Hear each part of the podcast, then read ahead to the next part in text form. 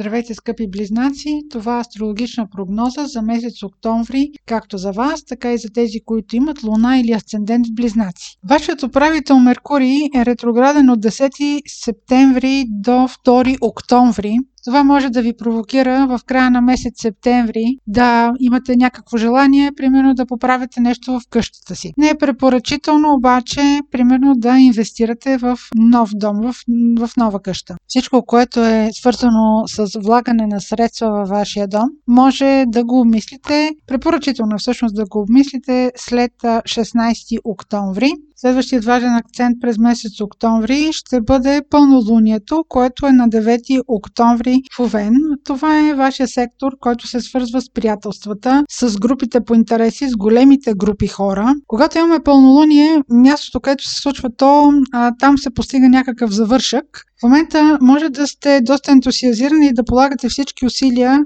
вашата работа или вашите намерения да стигнат до а, възможно най-голяма група хора. Особено това въжи за тези от вас, които се занимават с политика или с а, а, някаква писмена дейност, а, може да бъде и журналистическа. Това пълнолуние на 9 октомври изключително много съдейства на вашите усилия. С каквото и да се занимавате относно оповестяване на тези ваши усилия и тези ваши цели или ако имате нещо, което да свършите дейността си с големи групи хора, това да стигне до тези групи. Също така, това пълнолуние може да ви помогне да стигнете до определена среда. Примерно това може да бъде някакъв клуб по интереси, може да бъде някакво общество, в което вие бихте искали да членувате. Това пълнолуние ще съдейства вашето членство или вашето желание да се включите към тази група хора. Ако подписвате документи или сключвате договори или водите преговори, имайте предвид, че дните 18 септември и 12 октомври не са подходящи за сключване на договори. Следващия съществен момент през месец октомври е новолунието и слънчево затъмнение в Скорпион на 25 октомври. Във вашия случай Скорпион се свързва с работата, ежедневните задължения, рутината, също така и здравето. Това слънчево затъмнение може да ви подейства пречистващо и възобновяващо рестартиращо. То ще ви провокира да намерите по-ефективен начин в ежедневието си да бъде по-добре за вас. Това обаче няма да стане за един ден. Управителят на това слънчево затъмнение, планетата Марс, се намира във вашия знак.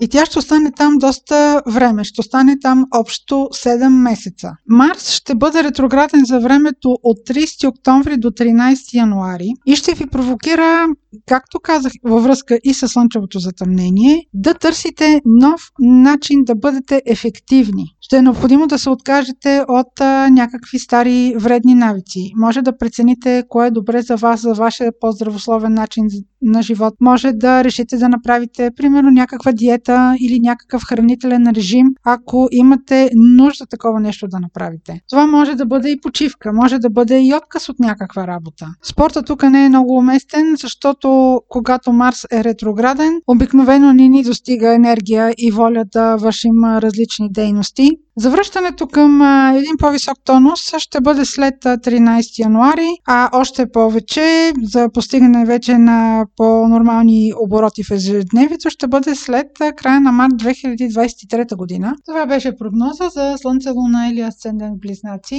Ако имате въпроси, може през сайта astrohouse.bg и през формите за запитване там да ги изпращате. Аз ви желая топъл и усмихнат октомври!